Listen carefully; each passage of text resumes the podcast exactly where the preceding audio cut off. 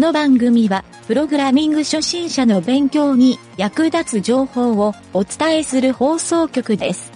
はい、どうも、なんちゃってエンジニアのゆげたです。最近アレクサが言うことを聞いてくれなくなりました。何度呼んでも無視されてしまいます。よく見ると電源が抜かれていました。きっと嫁の仕業ですね。それではなんちゃってラジオ始まるよ。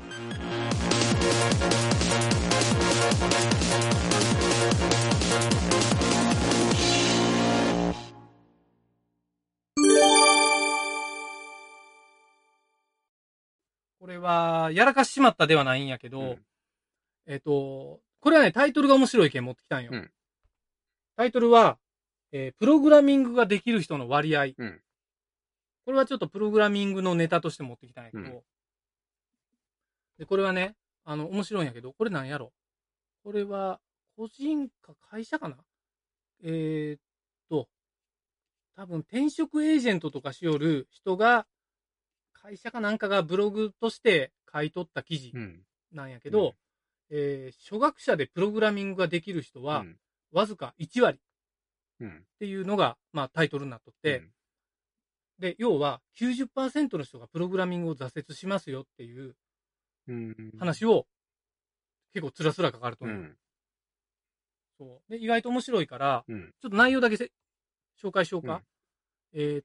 内容はね、ちょっと全部読むとあれなんやけど、結構今年いうか最近未経験からプログラムを学習する人が増えてます、でいざ気合を入れてプログラミングの学習を始めてみたものの、プログラミングが難しいとか、自分がプログラミングの才能がないとか、プログラミングできる人の割合を知りたいって思ってる人が多いと、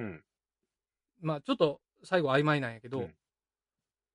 でこの人は、この人もプログラミングを挫折した組って書いとるな。でもリアクトとか PHP、AWS っていうスキルを書いとるから、一応エンジニアとして仕事しようかな。っていうことで、で、この人がプログラミングを、最初のカテゴリーがね、プログラミングができる人の割合は10人に1人っていうふうに書いとんやけど、これは多分初学者、要するに勉強を始めた人が、プログラミング学習の際に行き詰まり、挫折や行き詰まりを感じたことありますかっていう質問を、これどこやろ、サムライエンジニア塾っていうサイトで調べたところ、87.5% がはい、残りがいいえ、要は9割弱の人がプログラミングの挫折を経験したと、行き詰まりを経験した、そのまま挫折したか、その後行き詰まりということはやめてしもたかどうかは分からんよね、そこは分からんのやけど、とにかくプログラミングの、逆に言うたらよ、1割の人は挫折をしてないいうことや。そっちが怖いんやけど、まだやけん壁にぶち当たってないいうことだけなんやんか、もう多分そうやと思う。難しいことをやってないくて当たってないっていうケースもあるけど、それかもうものすごく切れる人で、切れるっていうのは頭のいい人で、もうなんていうかな、もうすべて分かってますよっていう感じの人なのか、他にもちょっと調査があって、日経 X テックっていう、日経のサイトでの調査で、現役の IT エンジニアが自分がプログラミングの能力、自分のプログラミング能力が不足しているかどうかっていう調査をしたらしい。でこれが不足していると感じる人が 30%、やや感じるって人が 31%、どちらとも言えないが 13.9%、あまり感じないが 14.6%、全く感じないが 10.2%、で感じるとやや感じるっていうのがいわゆる 60% おる、要するに現役 IT エンジニアでも半分以上は能力不足やと思っとる、自分のことを、でこれはなんとなくわかるんよね、結構上の人が周りにおったら、自分まだまだやなと思う人が多いんじゃないかなと思うよ。逆に僕、会社で言うたら、そういう CTO の人以外はみんなそう思うとんやないかなっていう。逆に、それはいい傾向やないかなと思うんやけどね、やっぱり向上心ができて。そうそう。だけど俺、こっから伸びる人であればええけど、逆にこっから挫折する人もおるいうことね、その中から。そうそうそう。そのね、資料は載ってないんやけど、うん、そう。でも、まあ、高校の人も書いとんやけど、結構ね、プログラミングができると感じる人が少ない理由っていうのが書かれとって、うんこれはまあ、大きく3つあるんじゃないかっていうんやけど、うん、理由1が、正しい情報を調べられない。理由2が、うん技術変化の流れが早い。うんまあ、これ世の中のやろな、うん。理由3が、技術力の高い人の発言権が強い。うん、さっき CTO と言ったらそういうんかもしれない、うんうん。っていうのがあって、うん、まあそうやろうなと思うんやけど、この人が提唱しとるのは、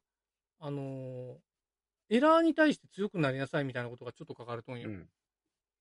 で。自分の状況を考えてエラーを解決する力を身につけれるかどうかが、いわゆるスキルアップのポイントっていうふうに書いとるから、うんまあ、その通りやなと思うよね。うん、その通りやな。うん、エラーを出すことが問題ではなくて、うん、エラーを出して解決できるかいうのが本当のプログラムの作業になるやん、うんうん、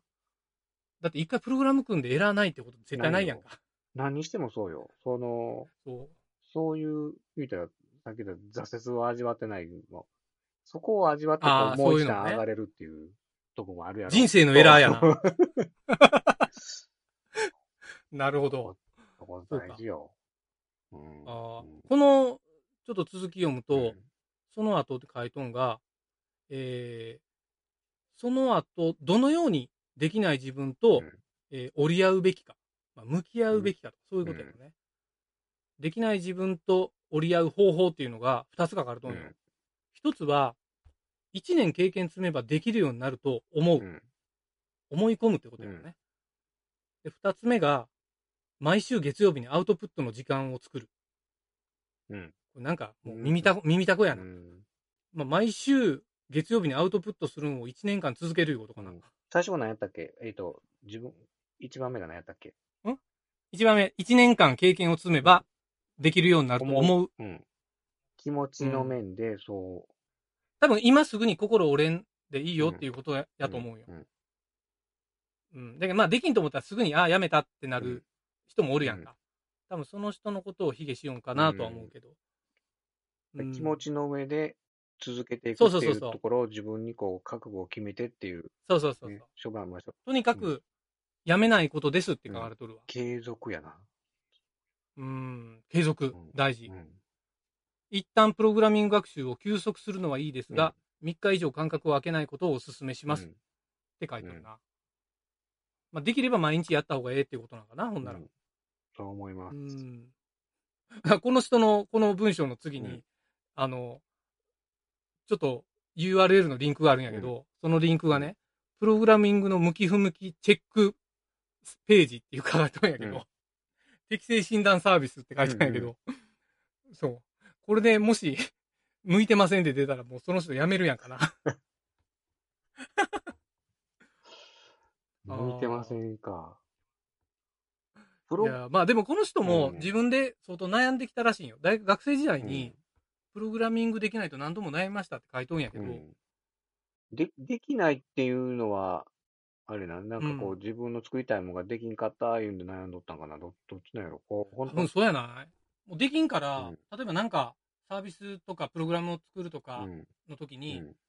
その例えばこの関数の処理が作れませんってなったら、うんもうそれ完成まで持っていけんやん。まあそれはそうやな。もうそこで止まってしまうから、うん、もうやめたってなりがちやっていうことなんやないかなと思うけどね。そうか、その処理が作れんかったから、挫折した。まあもちろん誰かに手伝ってとか、うん、ちょっとここだけやってとかって言える環境があったらまた違うんかもしれんけど、うんうん、でも、例えばそれが同僚の人に、ちょっとここやってって同僚の人ができたら、うん、自分向いてないなって思ってしまうよな。ああ、確かにそれはある。それちょっとへこむよな、うん、結構。へこむ。先輩やったらまあ、うん、じゃあ1年後自分もああなるって思えるかもしれんけど、うんうん、同僚とか、まあ後輩とか、うん、しかもできる人ってね、この業界の人って結構こう冷たくあしられる。いや、なんでこんなんできんのよぐらいのパパッと言う、ね。ああ、そう、もう、コテンパンにな。コテンパンに言われる。そう。振り向いて、後ろ足で蹴られるような。うんいや、今後はすぐですよとか言って、なんでできんのですかとか言って、今度経験なことを投げかけられること多い。俺はもう、生きとる心地せんわ、それ。うん、そうそうそう。この月曜日にアウトプットの日を作るっていうのは俺結構深いな思ったんやけどな、うん、まあなんかようアウトプットって俺も口酸っぱく言うけど、うん、ようあるんやけど、うん、確かになと思うわ、うんはい、やっぱこういうことなんやなと思うけど、はい、僕も反省しますアウトプットは大事よ、うん